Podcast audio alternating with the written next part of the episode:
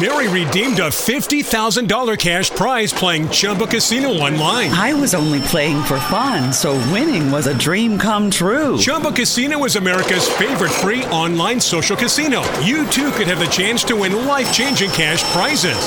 Absolutely anybody could be like Mary. Be like Mary. Log on to ChumboCasino.com and play for free now. No purchase necessary. Void where prohibited by law. 18 plus terms and conditions apply. See website for details. The voice in the preceding commercial was not the actual voice of the winner. Bienvenue à la prochaine capsule, la démarche scientifique en psychologie. Donc, euh, dans, la première, euh, dans la première vidéo, on a euh, parlé beaucoup au sujet de la science, ainsi de suite. Là, on va rentrer dans c'est quoi justement cette démarche scientifique et comment ça, à quoi ça, qu'est-ce que ça marche, mange en hiver.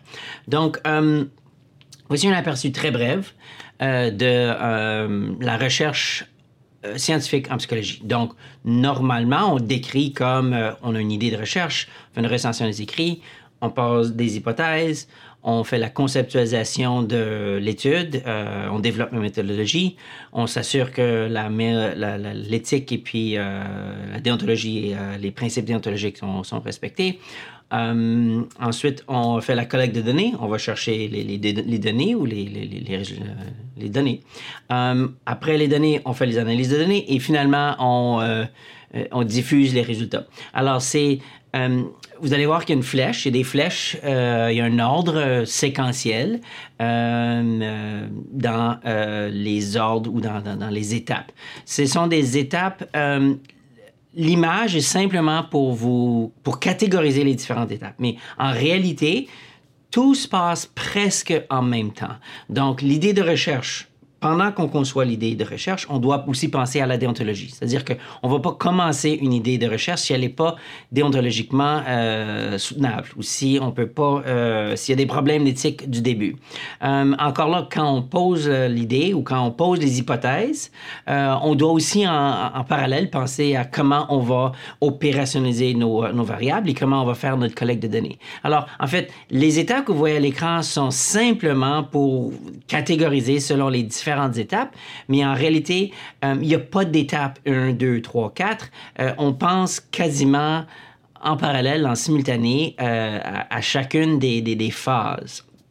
Maintenant, euh, il faut quand même commencer quelque part. Il faut quand même prévoir un, début. Alors, la raison pourquoi je le mets dans, selon, selon le graphique que vous voyez à l'écran, c'est simplement pour, euh, pour que vous puissiez vous attarder sur une étape ou une phase à la fois.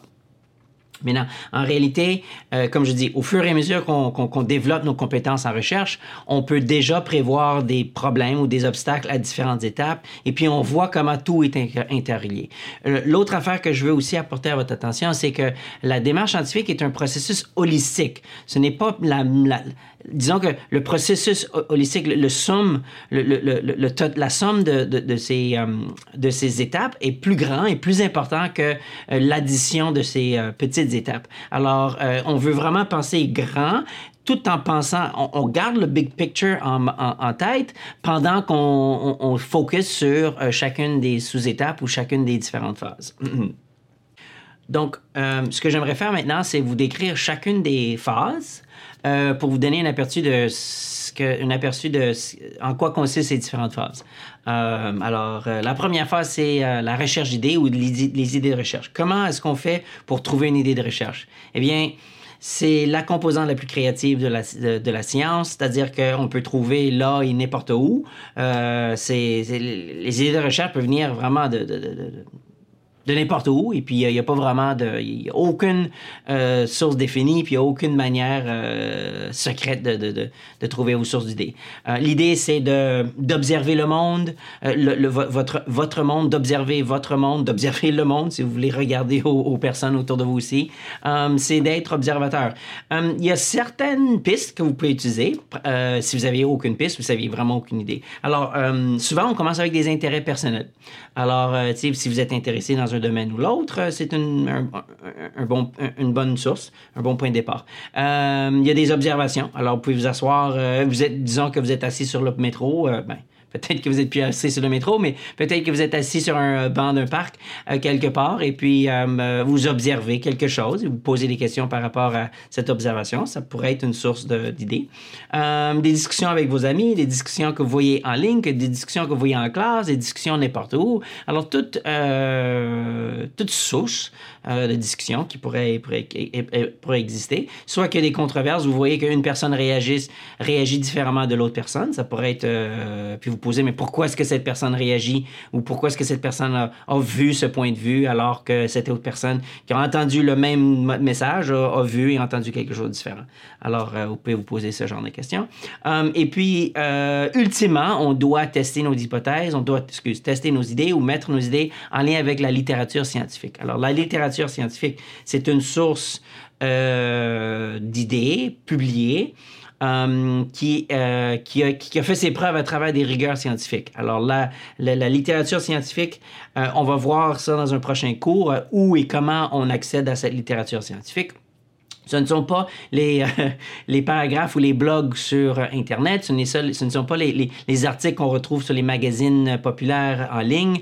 Euh, c'est la littérature scientifique est vraiment euh, des journaux euh, évalués par les pairs euh, qui sont normalement derrière des paywalls. Alors ce n'est pas c'est payant. Alors l'UCAM dépense des millions, pas des millions de dollars par année pour s'abonner à ces, journaux scientifiques. Euh, on va vous donner les outils pour euh, justement vous abonner, puis aller voir, faire une recherche, voir qui, que disent les scientifiques. Une petite parenthèse, depuis quelques années, on part, on, euh, on, s'en va de plus en plus vers le open source. Alors, juste pour vous dire brièvement, ce sont les fonds fédéraux, canadiens et provinciaux qui donnent de l'argent à des chercheurs comme moi. Euh, je vais mener mes recherches avec de l'argent fédéraux, des subventions de recherche. Euh, puis ensuite, là, euh, il y a certaines personnes qui disent, mais puisque c'est les payeurs de taxes qui qui payent pour la recherche, les payeurs de taxes devraient avoir accès aux résultats de la recherche. Donc, ça devrait être open access, ça devrait être libre, ça devrait être ouvert ou, ou, public, disons. Ces informations devraient être publiques. Puis, alors, il y a plusieurs chercheurs qui pensent un peu comme ça aussi. Puis, il y a plusieurs personnes qui disent que Effectivement, euh, peut-être que ça pourrait être une bonne idée. Donc, de plus en plus, euh, il, y a, de plus en plus de, journaux scientifiques qui sont euh, open access ou open source. et puis, c'est une, c'est vraiment, c'est dans la nouvelle vague là. il y a des petits problèmes qui rentrent dans l'open source, mais l'open access, comme on va voir un peu plus tard. Mais euh, tout ça pour dire que dans la, littérature scientifique est, inévitable. Euh, et puis c'est une des sources qu'on va utiliser pour aller chercher les détails de presque chaque autre, chacune des autres phases. La recension des écrits. La recension des écrits est une méthode ou une, une phase pour dire, ben, Qu'est-ce que les autres disent sur le sujet? Euh, qui a mené quelle expérience sur ce thème? Euh, c'est quoi les grandes théories? Est-ce qu'il y a des théories qui, euh, qui se contredisent? ou est-ce que tout le monde, est-ce qu'il y a un consensus sur les théories à utiliser pour, pour expliquer ce phénomène?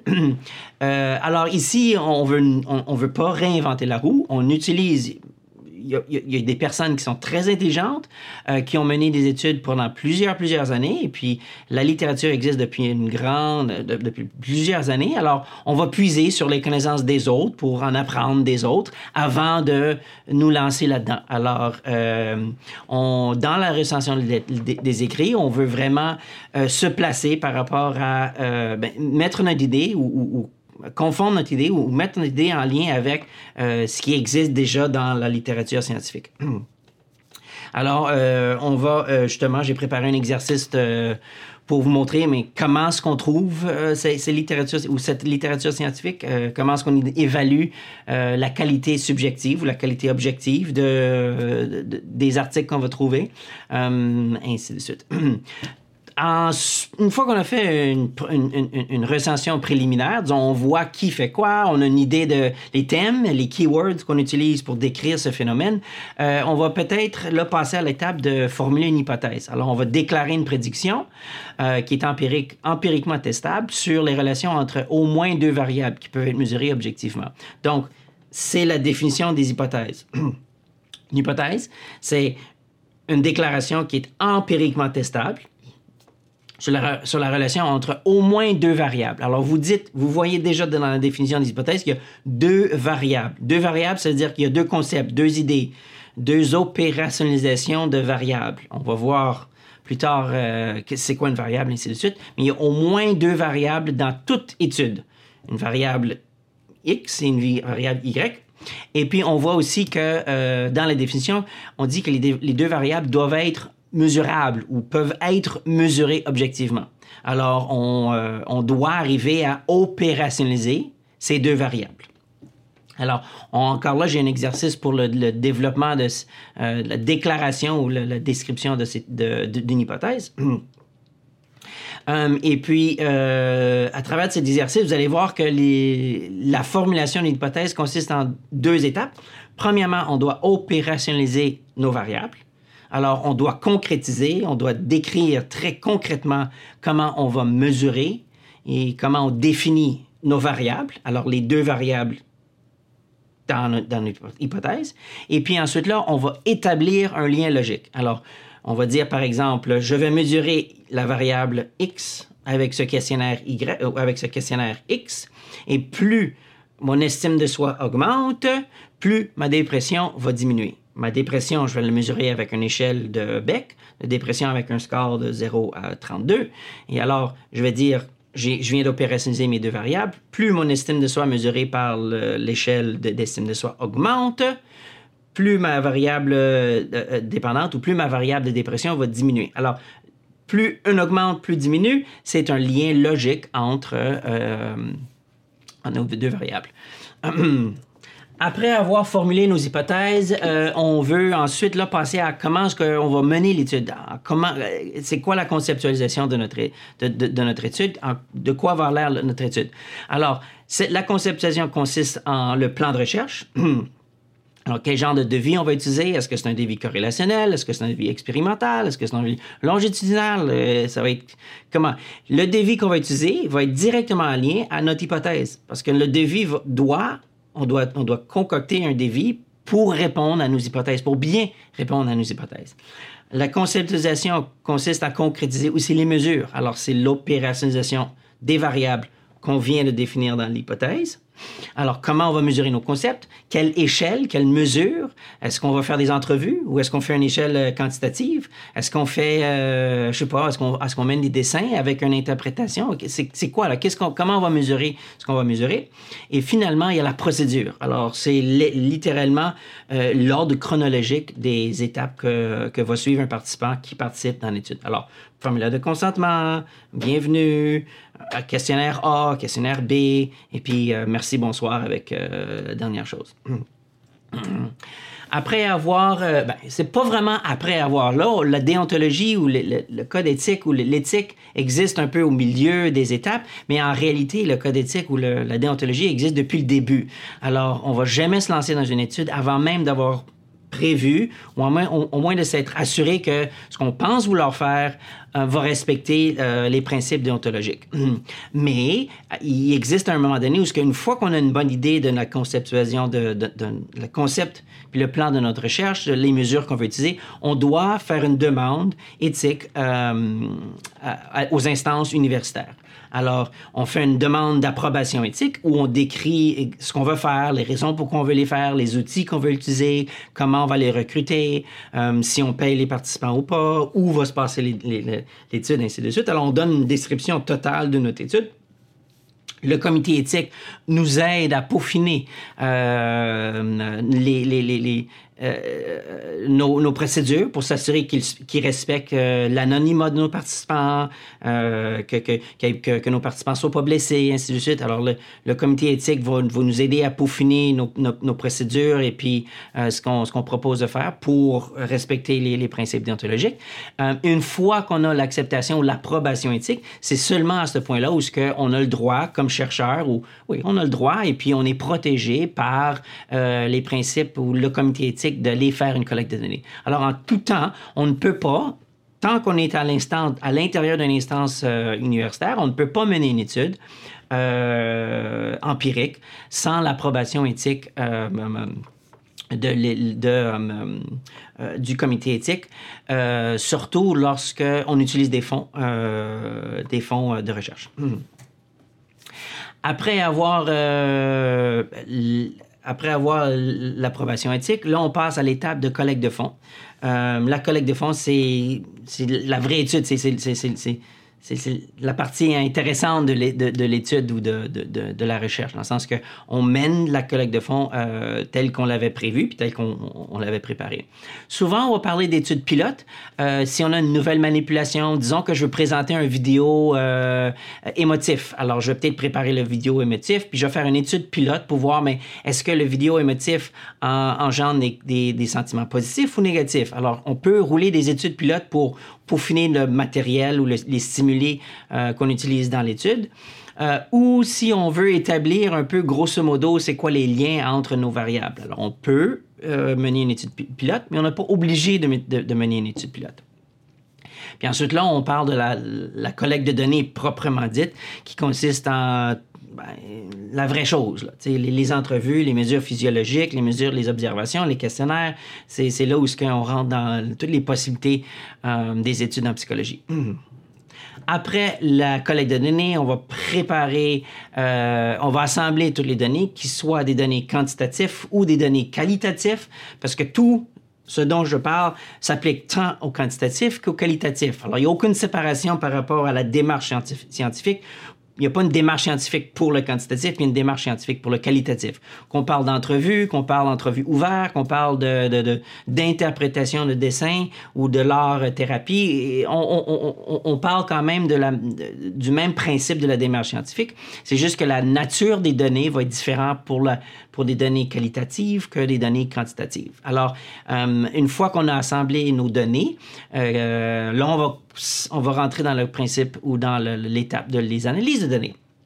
Ça, en principe, c'est l'entrée de données. Alors, on doit mettre des, do- des données dans un fichier Excel, dans un fichier SPSS. On va faire la vérification des données, s'assurer qu'il n'y a pas euh, d'erreur dans le- l'entrée de données ou d'erreur euh, euh, dans la manière que notre outil a fonctionné. On va passer à les analyses statistiques. Euh, je vous dis tout de suite, ce cours est sur les méthodes de recherche scientifique et non sur les analyses scientifiques, euh, s- sur les analyses statistiques. Donc, on ne va pas traiter d'analyse euh, statistique aucunement. Vous allez voir d'autres cours, vous allez avoir d'autres cours spécifiquement pour les analyses statistiques plus tard dans votre bac. Ici, on parle uniquement de ce qui se passe tout autour de la recherche, autre que les analyses statistiques. Euh, mais dans les analyses, dans les analyses de données, c'est là où se passent euh, les analyses statistiques. Alors, est-ce qu'il y a une corrélation ou pas? Est-ce qu'il y a une différence entre le groupe A versus le groupe B? C'est là où ce qu'on va voir si euh, ce que nos données nous disent. Et euh, il y a aussi euh, le processus d'interprétation des analyses. Alors, il y a deux mensonges. Il y a des vrais mensonges. Alors, si je vous dis que je porte une chemise bleue, ben vous allez dire que non. Le vidéo me montre que vous avez une, chemise, j'ai, un, un chandail noir. Alors, ça, c'est un premier mensonge. mensonge. Le deuxième mensonge, c'est les statistiques. Alors, les statistiques nous donnent la possibilité d'interpréter. Alors, euh, les chiffres peuvent quasiment nous faire dire presque ce qu'on veut.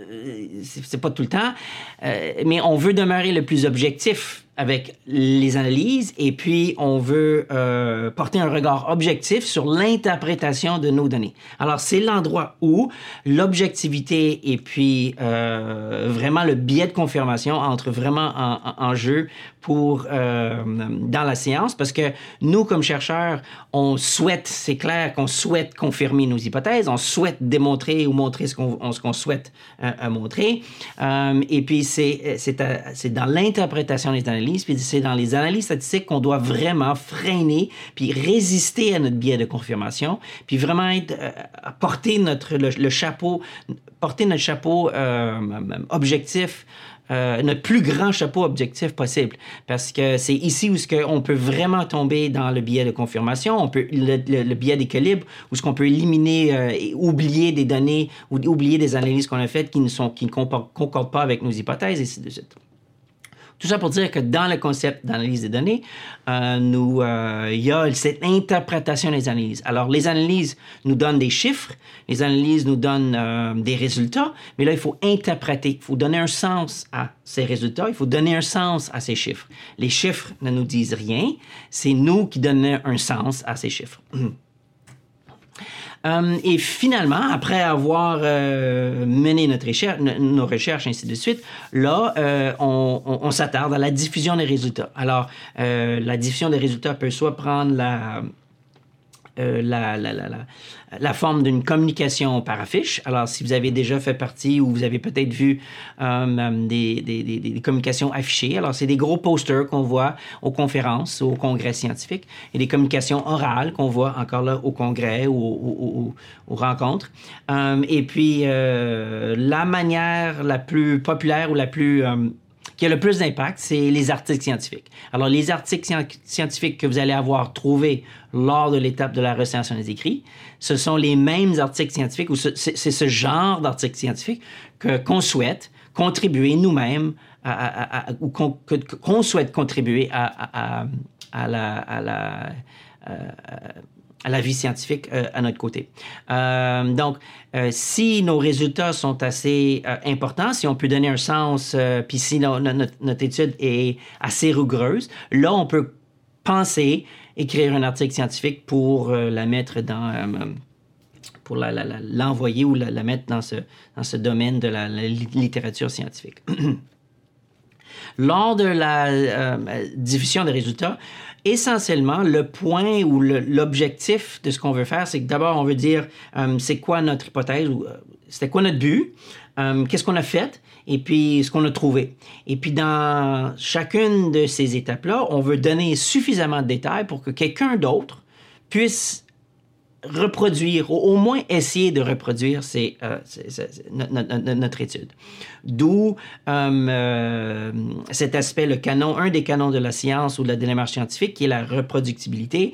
Les articles scientifiques, c'est une des méthodes les plus primées qui nous permet de documenter tout ce qu'on a fait pour que quelqu'un d'autre puisse reprendre cette étude ou se reprendre cette idée pour euh, répliquer ou tenter de répliquer ou reproduire euh, nos résultats euh, à sa propre manière. Donc, en conclusion, après avoir passé à travers de tout, je peux vous garantir que ces étapes-ci ne nous donnent pas, n'apportent pas une fin, mais ça, ça nous apporte seulement le début d'une prochaine étape. Alors, il n'y a aucune des, études, là j'en ai mené des centaines dans ma carrière à date, il n'y a aucune des études que j'ai menées où je me suis dit, je, me suis dit, bon, ben j'ai fini euh, j'ai tout réglé et puis euh, j'ai aucune autre question. Euh, sans aucune exception, une étude mène, on commence avec une question. Cette question, on arrive à une interprétation, une conclusion. Puis inévitablement, cette conclusion nous fait poser deux autres questions. Alors, c'est exponentiel comme processus.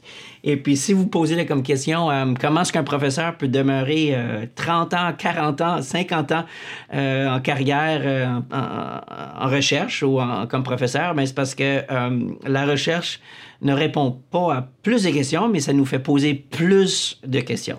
Et puis, euh, la question à se poser, c'est que est-ce qu'on arrive à se poser des meilleures questions avec les années ou est-ce qu'on arrive à se répéter ou ainsi de suite? Alors, c'est vous les juges de ça. Et puis, euh, euh. Pour moi, j'aime beaucoup la recherche parce que ça, incite la créativité. on peut vraiment... c'est très philosophique parce qu'on peut, on peut se lancer dans des, différentes perspectives et des différents euh, thèmes. Euh, et puis, c'est très, euh, c'est très stimulant parce qu'on n'arrête jamais, jamais, jamais d'apprendre, ce qui est ce que moi j'aime. J'aime beaucoup. Alors, c'est tout pour le thème de la démarche scientifique. On se voit euh, prochainement pour les concepts fondamentaux. Mary redeemed a $50,000 cash prize playing Chumba Casino online. I was only playing for fun, so winning was a dream come true. Chumba Casino is America's favorite free online social casino. You too could have the chance to win life changing cash prizes. Absolutely anybody could be like Mary. Be like Mary. Log on to ChumboCasino.com and play for free now. No purchase necessary. Void where prohibited by law. 18 plus terms and conditions apply. See website for details. The voice in the preceding commercial was not the actual voice of the winner.